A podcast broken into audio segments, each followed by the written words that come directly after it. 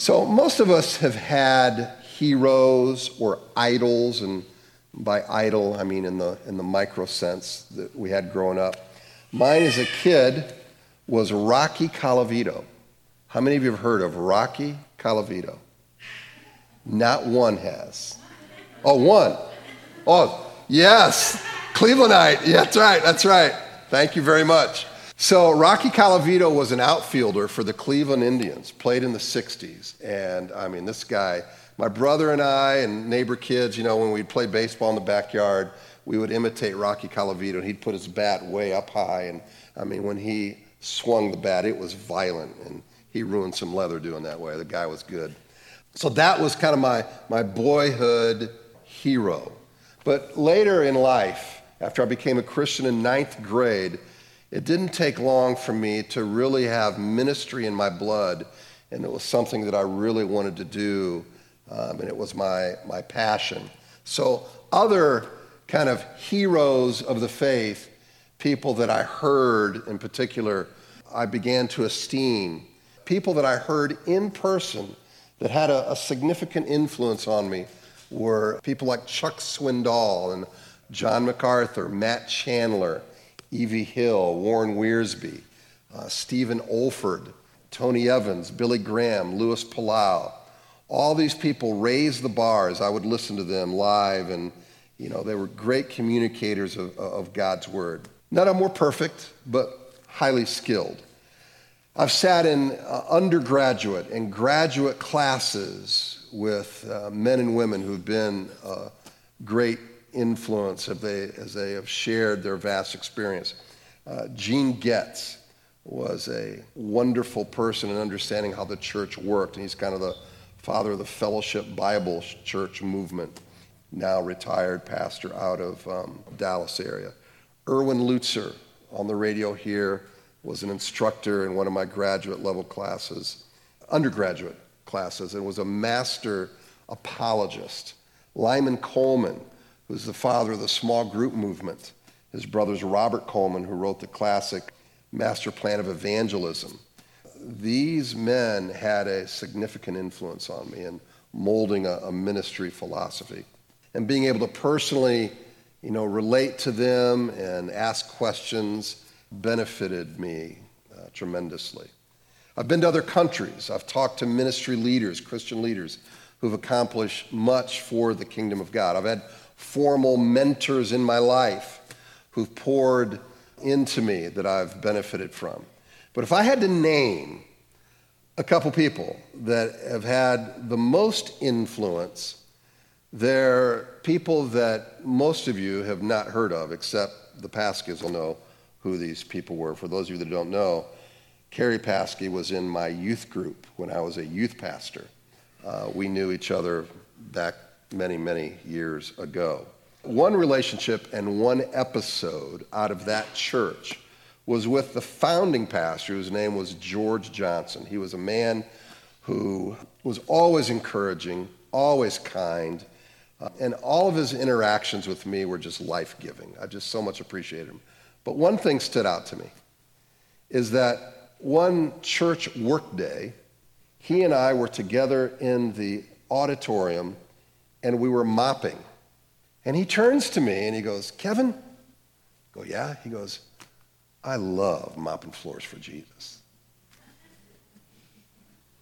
Wow. I'd never said that before then, okay? It had such an impact. I mean, it just resonated in me that, you know, it wasn't about some powerful sermon that he preached. It was a man and a mop and a heart of service. It's never left me.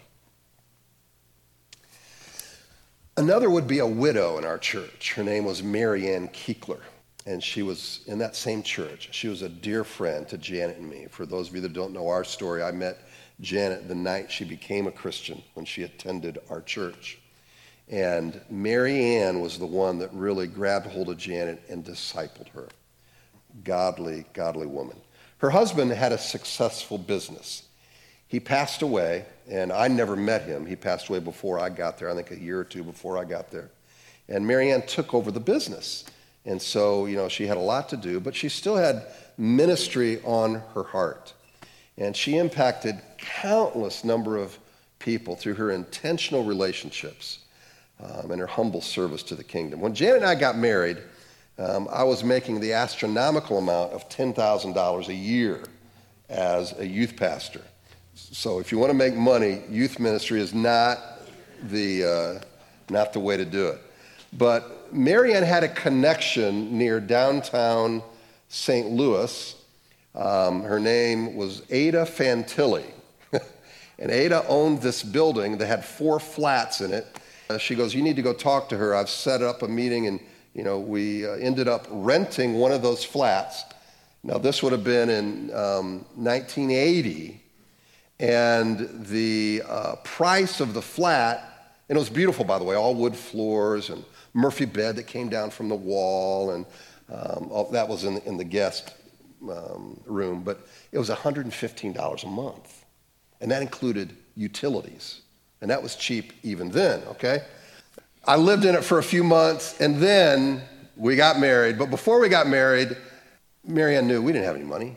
And, and by the way, I look back on those times then, and Janet was working as a Christian teacher, and she didn't make hardly about the same as I made. But we had no debt, so we were as happy as larks. I mean, we thought we were as rich as kings at the time, right? Um, She knew we didn't have any money. She had a, a mom who had passed away, and she had a diamond ring. But Mary Ann had three daughters. She went to all three daughters and asked them, I really would like to give this ring to Janet so she could use it as a wedding ring. And all three daughters said, sure, we'd love for you to do that. Now, if any of you have ever been involved in families that have had inheritance issues, you know it can cause deep fissures between family members, because everybody's clawing and grabbing for what they can get.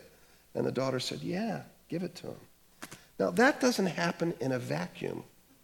That happens because their mother exhibited this giving spirit, uh, sacrificing for others. I mean, it was amazing. For Mary Ann, life was not about what she accumulated on earth, but submitting her will to her Heavenly Father. And that's what it's like for us. It should be. Whether it's a job, a marriage, family relationships, you know, material possessions, everything comes under, should come under, the will of the Father. That's where blessing comes from.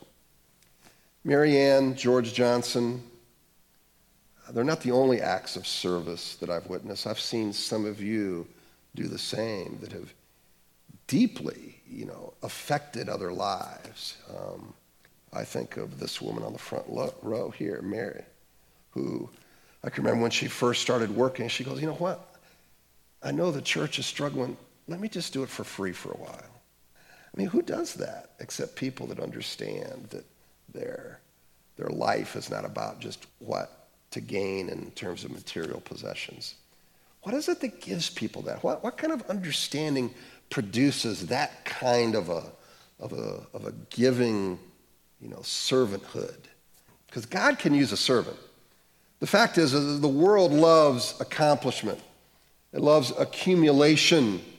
These are the signs of success. But but God uses another metric. Measurements of servanthood are what is marked on God's ruler. The words of Jesus are more than countercultural, uh, they are actually counterintuitive for us as human beings. In other words, it's easier for me to think of self. I don't need help in thinking, you know, what benefits me. I need help of thinking of others because my flesh is prideful and arrogant.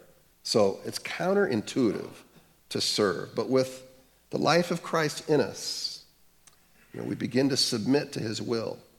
And it can be a way of life. But listen to how the disciples interacted with this idea. Uh, it's out of Mark ten, and Jesus called them to him and said to them, you know that those who are considered rulers of the Gentiles lord it over them, and their great ones exercise authority over them.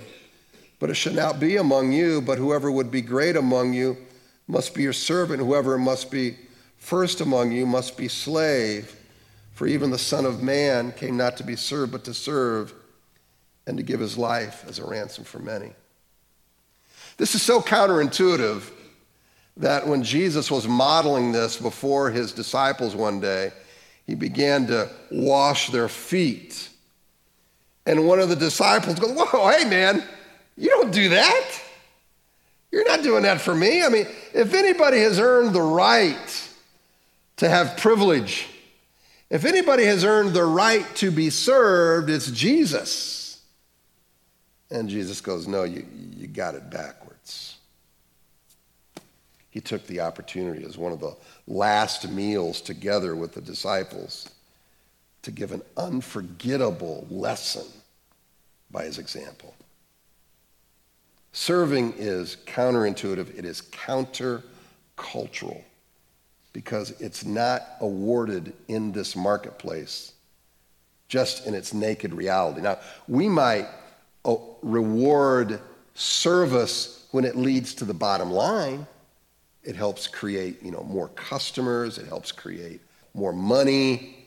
But just to do it by itself, when there's not profit that I can see, that's a much harder sell.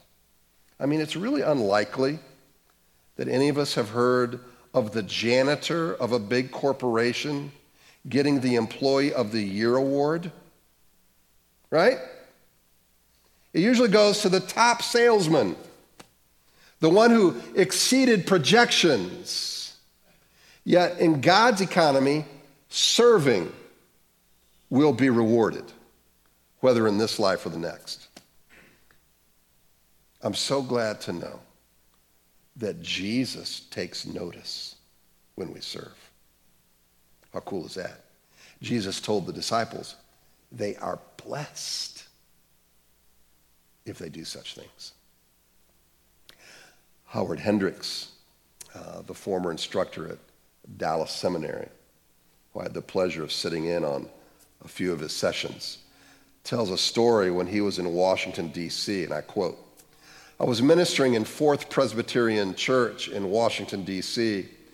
We had a Thursday morning father-son breakfast, six thirty. It was to be over by quarter of eight. There were many people from the military, quite a few people from various government offices, some craftsmen, laborers of various kind, really quite a mix. After I had finished speaking and the meeting was dismissed, I looked over to my right and there was Senator Mark Hatfield stacking chairs and picking up napkins that had fallen on the floor. Ladies and gentlemen, if you are impressed that you are a United States Senator, you don't stack chairs and pick up napkins. If you're impressed that you are God's gift to the body of Christ as the great preacher of this age, you don't stoop to serve. If you're impressed that really you are the greatest thing that ever happened to your local church, you do not serve, you live to be served. End quote. Nowhere in Scripture do we read about the volunteers that God used to achieve his purposes in the world. You heard me right. During his ministry, Jesus didn't go recruiting volunteers. He called people to be servants. The word doulos is actually translated in some passages as slave. We sure don't like using that word today. It's the word that Jesus used. Now, slavery was a little different than what it was in early America, but still they were thought of as slaves. And slaves had an owner, and they had to submit to a master. They weren't free to do just what they wanted to do.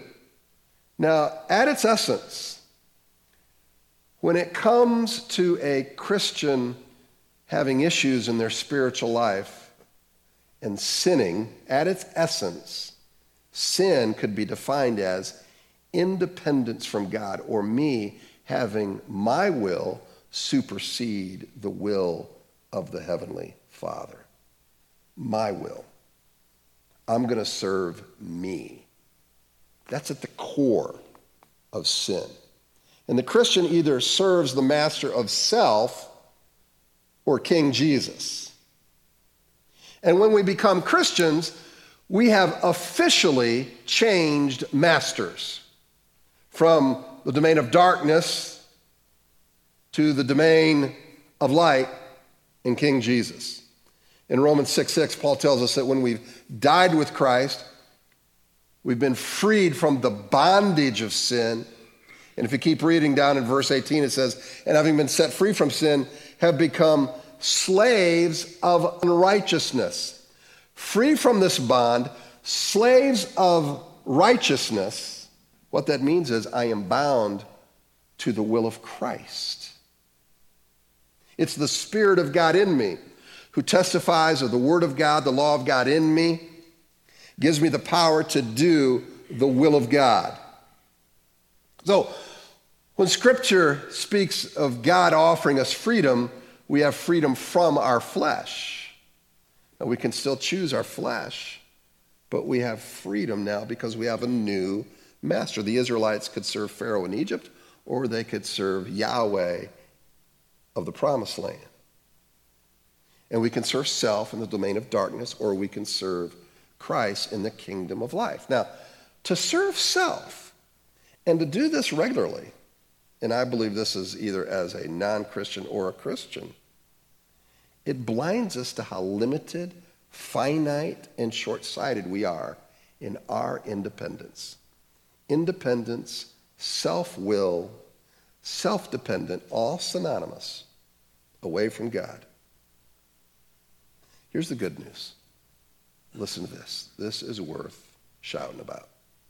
He has delivered us from the domain of darkness and transferred us to the kingdom of his beloved Son. Amen. The kingdom has a king, and his name is Jesus. We're not just obligated, but we have the privilege of serving this king in joy.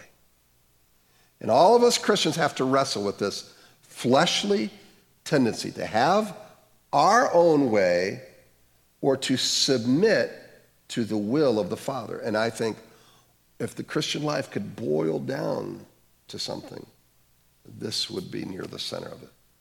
Submitting to the will of the Father in all of life, including my marriage, my money, my job, my relationship with others, the church.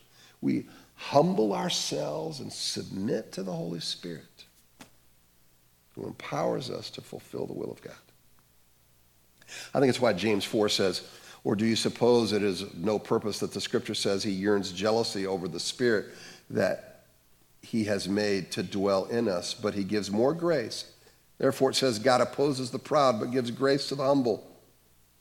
Those who have their will submitted to the Father in this ultimate sense, they have no problem functioning as a servant.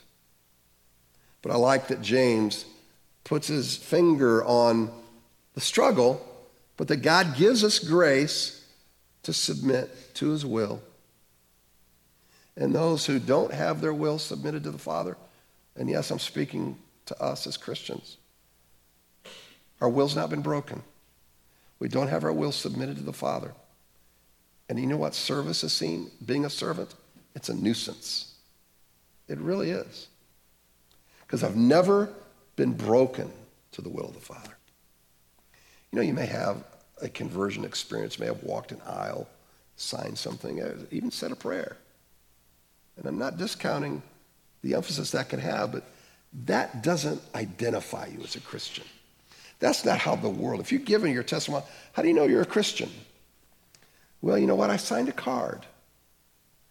Now I do whatever I want for the rest of my life, but I signed a card. Okay? That, that's not it, right? The Christian whose will is not broken is like a bronco unwilling to allow someone to ride it. It bucks any attempt to tame his will. Independent, self-sufficient, sufficient, rarely listening to instruction. That's the self-ruling, the Christian. But living a life of service demonstrates a will that has been broken. The sacrifices of God are a broken spirit. It's a queer way to put it. A broken spirit, a broken and contrite heart, O God, thou wilt not despise. Christendom today is fraught with the type of Christianity that is presented that is always, you know, victorious, triumphant, get money, get success, blah, blah, blah, be in the, you know, large crowd, ramp it up, you know, everybody get excited. Nothing wrong with that in and of itself, but that is not typical of the Christian life. If that's what you need to get going, fine, go for it. But the Christian life is about a soul-searching, daily surrender to the will of the Father when I don't feel like it, when I don't feel so victorious, when the marriage sucks, and I've got to submit my will to my spouse. When the job is not turned out. Sorry, don't feel like singing your Christian songs. But this is where life is meeting us often, a broken and contrite heart. Want to know if your will's been broken? Ask yourself if you demonstrate more times than not a proud person or a broken person. Here's some comparisons. I could have a sermon on every comparison, but I'm going to fly through these. Just allow the Spirit to maybe pinpoint some areas here. By the way, every one of these proud moments I have done. I got plenty of experience with that. But I want to choose the brokenness. So if you're here saying, you know, I don't know what you're talking about, about the proud person. Well, then you top the list of the proud person. Let me tell you. Nobody can say, you know, saying I'm done with pride? I mean, seriously? Come on. Here it is. Focus, when you're proud, you focus on the failures of others. You want to sabotage your marriage? Just focus on your spouse's problems. Broken people are overwhelmed with a sense of their own spiritual need. You know, invariably, I go to my, go to the Lord, Janet and I, I think the last spat we had was nineteen eighty-four, maybe? No. It happens, right? Right? It happens. And invariably, when I meet with the Lord, I'm writing in my journal, and I've told you this before, and I realize, I am such a schmuck, okay? That'll be on my tombstone. He was such a schmuck. Okay, right? But I realize how proud I've been, right? And and that's what the Lord is doing, is just bending my will, breaking me. And I realize it's not about what she's done or the offense or how I got my feelings hurt. How have I served her? And I'm overwhelmed with my own need. Proud people have a critical fault-finding spirit, look at everyone else's fault with a microscope, but their own with a telescope. Broken people are compassionate, can forgive much because they know how much they have been forgiven. Proud people are self-righteous, look down on others. Broken people esteem all others better than themselves. You know, one of the things about working downtown with our neighbors, loving our neighbor, is it helps us not to be so self-righteous. I remember one man I talked to about helping out, not recently, but about helping the poor. And he went on and on about what the poor are not doing to help themselves. And they have created their own mess. And I just remember thinking, you are a real arrogant piece of work. If you think every poor person is there because of their own doing. No compassion. Now, not that they're not responsible, but when you go and you realize that these are people made in the image of God, and I can come and just love them as a neighbor, not to lecture them, just to love them. And if I can help their plight in any way I can, then why not? Let's do it. Let's help. Proud people have an independent, self-sufficient spirit. Broken people have a dependent spirit. Recognize their need for others. Proud people have to prove they are right. Constantly being on Facebook, entering into every argument. Proud people. Broken people are willing to yield the right to be right. Proud people claim rights, have a demanding spirit. Broken people yield their rights, have a meek spirit. That word meek is used of a horse, tremendous strength that has been broken to submit to another. Its strength is under control. That's what it means to be meek. It doesn't mean to be some wussy. It mean, means to be a strong person disciplining their will to submit to the will of the Father. Proud people are self-protected of their time, their rights, and their reputation. I don't have time. I've worked all week. I don't have time to be with God's people. I got to protect me, my time.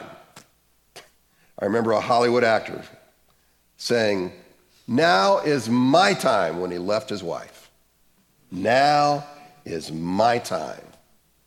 Hey, bud, you go for it. Good luck on that one. Broken people are self-denying. Proud people desire to be served. Broken people are motivated to serve others.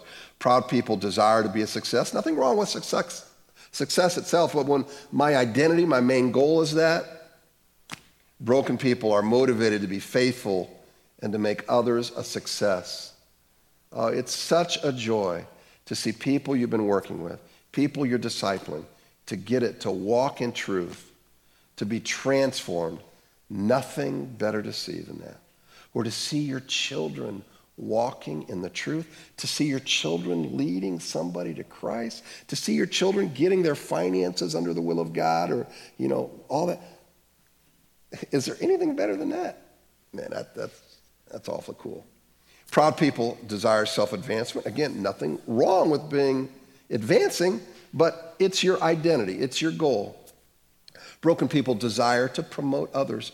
Proud uh, people have a drive to be recognized and appreciated. Broken people have a sense of their own unworthiness, are thrilled that God would use them at all. Wow.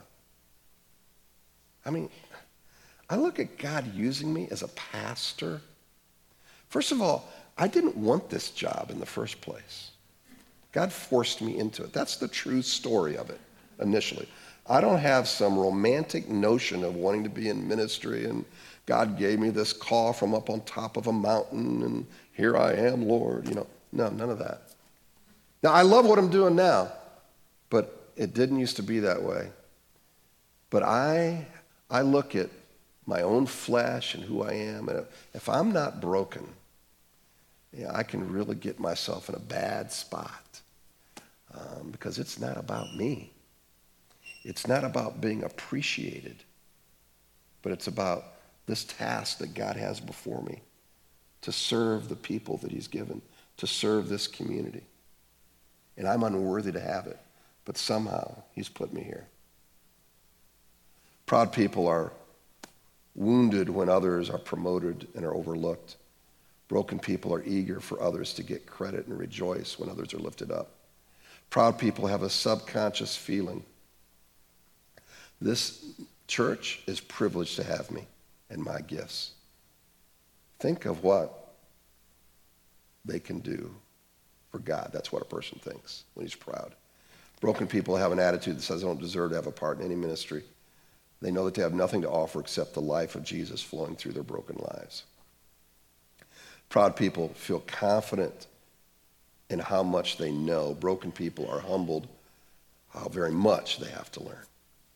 A proud person is extremely self-conscious. Listen, I'm not saying all, but many people's obsession with self-image is an obsession with self. They're so focused on self and how they compare with others. I'm not saying self-image isn't a problem, but it's not about you. You're not the center of the universe, okay? And the more that we can teach our kids that, the better they can be at functioning as healthy adults. I'm an average communicator, you know, but if I'm comparing myself with Chuck Swindoll or Matt Chandler or whoever else, and I make it about me because I want to be that, I want to be this, I don't feel appreciated. Okay, that is being self-centered. God doesn't want me landing there. So I need to get off of myself. Again, I don't need help thinking about myself. I need help not thinking about myself, right? And not being fixated on myself to know how God can use me for the task that he has before me. Now listen, I'm not here to condemn you. I'm here to relate that we all do this, okay? So if you're feeling awfully guilty and shameful, that's not the point. The point is, this is who we are as human beings in this earth suit. So how can we move out of that and be a servant? How is our example of the master will of God being employed? Well, it's not in what I decide in a church service, although I certainly want you to be transformed, but it takes place in a marriage, in how I work at my, with my employer, in how I treat my neighbor, my relationships, how I function in the church. Because, you know, people see this, that, you know, I've got my own time, as if, you know, we're not given a responsibility to function in the church. That's a proud Christian, if they're truly a Christian. It is, it's just proud. That's not God's time. This is my time to do what I want for me, for all of our pursuits. Jesus is not master. Human tendency is in line with Henley's poem. I am the master of my fate. I am the captain of my soul. I mean, if anything depicts our present society, it is that. This is a declaration of self, and it is a fist that we shake at our Creator. Brokenness is humility. And by the way, it's a characteristic of being filled or controlled by the Holy Spirit. I loved what Wave Nunley had to say last week as we talked about this. Wave is a Pentecostal. He teaches at a Pentecostal school, but he gets it, and he understands that being filled with the Spirit is mainly a lifestyle. It's how I function in the whole of life and not one gift that's being displayed. He understands that. And we should understand that. And in Galatians five, we hear how humility and submitting our will to the Father is the kind of the undertow of this passage. Notice how independence is displayed by our flesh and desires of God are displayed by the Spirit filling us. Listen to this. But I say, walk by the Spirit, and you'll not gratify the desires of the flesh. So you have the flesh, you have the Spirit. For the desires of the flesh are against the Spirit. The desires of the Spirit are against the flesh. For these are opposed to each other to keep you from doing the things you want to do. But if you are led by the Spirit, you are not under the law. It's not just a have to thing. I now want to because of this relationship I have with Christ. Now the works of the flesh are evident. Sexual immorality. I will do whatever I have to do to please the flesh sexually. I have to have it if I'm going to function as a man, right? That's what the world says. I have to have it. Any passion. In fact, we now identify our passion with the, you know, the identity. It's one and the same. Because I have this passion, this is who I am. Really? Wow. You know, I think of myself as being, at times, one who can golf. But I suck at it. My passion is not my identity. Reality sets in, okay? Sexual immorality, impurity, sensuality. Again, flesh. I just need to satisfy the flesh right now. I want what I want. Idolatry. That could be a whole host of things. Anything that takes away God from my life and satisfies me now. Sorcery, even if it's in the spirit world, the darkness of the demonic world can give me a sense of power. Enmity, strife. Now we're getting into relationships. Enmity, strife, jealousy, fits of anger, rivalries, dissensions, Facebook, divisions. It's in the Greek. Read it. Envy, drunkenness, orgies, and things like these. I warned you, as I warned you before, that those who do such things will not inherit the kingdom of God. Now, all of us have done much of that, and I don't think in, by inheriting the kingdom, it means the same as entering the kingdom. I think inheriting has to do with rewards, because he's writing to Christians. But that's for another theological discussion. Those who belong to Christ have crucified the flesh with its passions. If we live by the Spirit, let us also keep in step with the Spirit. Let us not become conceited, provoking one another, envying one another. And he says, the fruit of the Spirit. Again, notice how these involve relationships. Love, joy, peace, patience, kindness, goodness, faithfulness, gentleness, self-control. This has to characterize our life when we're filled with the Spirit.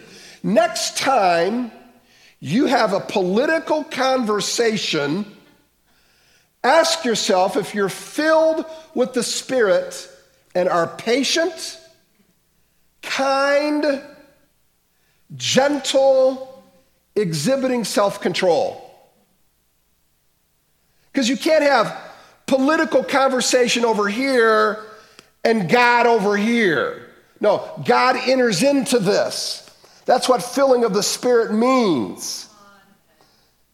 Next time you say, I can say whatever I want to my spouse. You know, I went to church on Sunday. I did my thing. No, God enters into the conversation with your spouse. God enters into all the relationships. And that's when I display the patience, the love, the joy. And when I see the pride come in, I can immediately say, Lord, this is flesh. And I can pray immediately, Lord, I want to be filled with your Spirit. I welcome you. I welcome your will. And sometimes all I know how to, what to do in that moment is just praying a prayer like that or, or struggling like in my journal like I shared um, a minute ago. And confessing it and saying, you know what? That was fleshly. I'm really sorry. But a proud person doesn't do that. A proud person focuses on the other person. I'm not going to say that until they confess to me, right? Well, you're a schmuck, so, all right. No, but we all do it, right? We all do it. But a Christian is not one that just walks the aisle, signs a card. The, the Christian is recognized by this walking in the Spirit in these ways. And at the heart of it, I love what he said. It's not about law. It's not an obligation. But joy as we learn the gracious love of the Father that he has for us. And that God has given us the power through the life of Christ in us, being filled with the Spirit. And I let Christ live his life through me. It's not about me conjuring up, you know, more willpower. It's saying yes to the Spirit who's in me and empowers me. And I love that. God, I always have got to bring it down to shoe leather, man. It's the relationships and how we relate to others. We're not conceited. We're not provoking another. We're patient and gentle. It's the opposite we, that we do when we refuse to speak to one another. Okay? It's in the church. It's in Christian families. Children refusing to speak to the parent.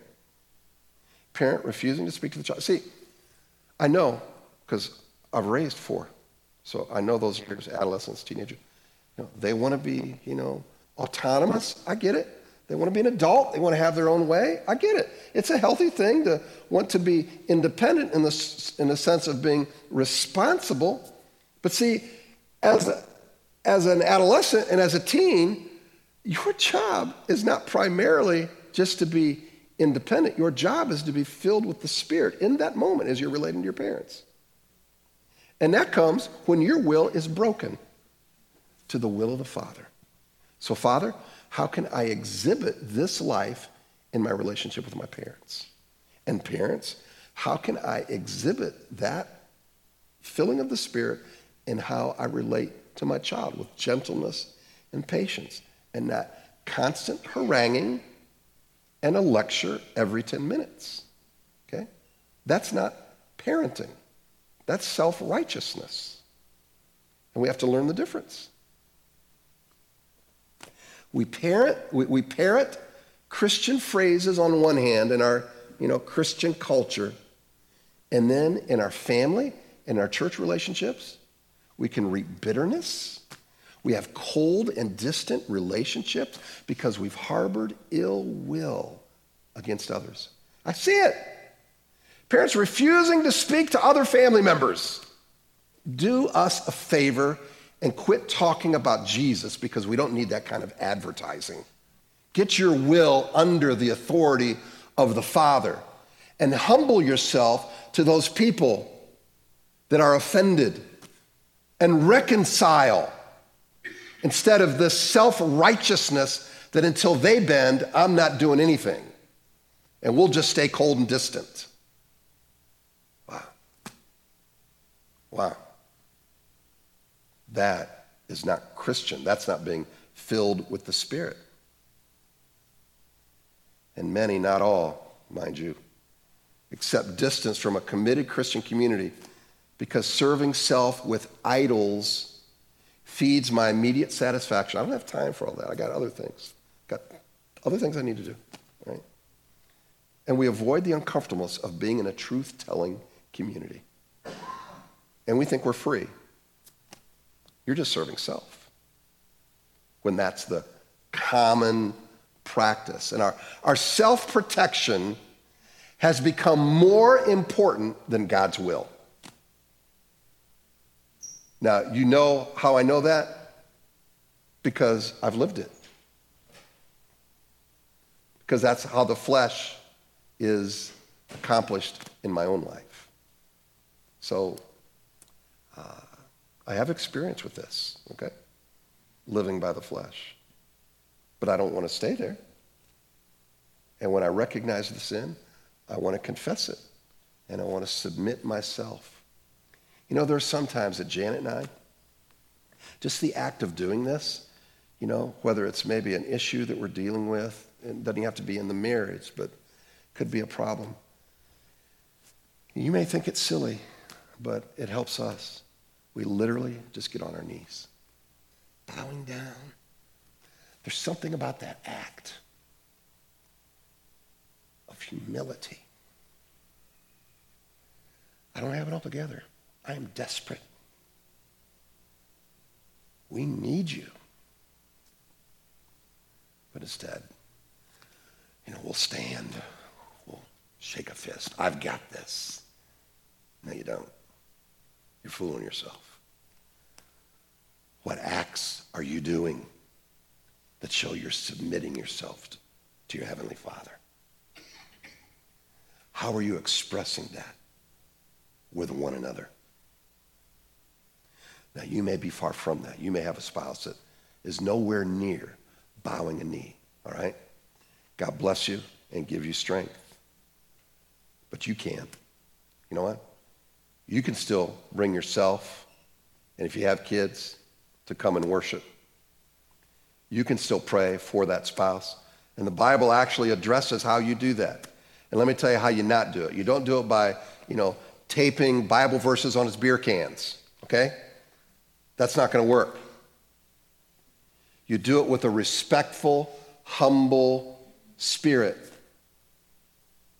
Man and wife. So this is husband to wife, wife to husband.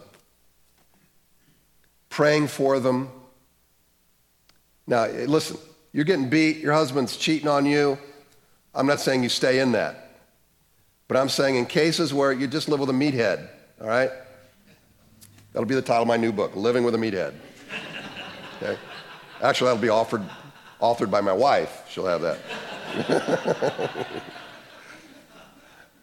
But the point is, is that we're used to this self-protection. That's part of our flesh. And our self-protection, our self-will can't just say, you know, I got this. We have to say no to that. We have to not listen to that and humble ourselves. So what are you doing to submit to the Father? Listen, in this idea of service, it strikes me of how many times the Bible uses volunteer. Any guesses on how many times it's mentioned in the Bible? Volunteer? Once. One time. You want to know how many times serving, servant is used in the Bible? Over a thousand. A thousand times. Now, if If frequency has anything to do with importance, I think God's really concerned about us being a servant. See, it's much easier to sell advancement. And this is within Christendom. I mean, American Christianity loves advancement, influencing others. Be cool. Look at all the cool people on the stage. Wow, look at their designer jeans. How cool they are. I want to be like them. I want to play guitar like that. And we, we live in this culture that feeds off. Now, I'm saying it's bad to have those genes or to have a guitarist up there. I'm just saying the, the ethos of some communities can play into this. Being popular. But that's not servanthood. It's just not. And how we present ourselves, how we function. Is it promoting this humility and servanthood? You know, nobody wants to be Alfred. Everybody wants to be Batman or Robin.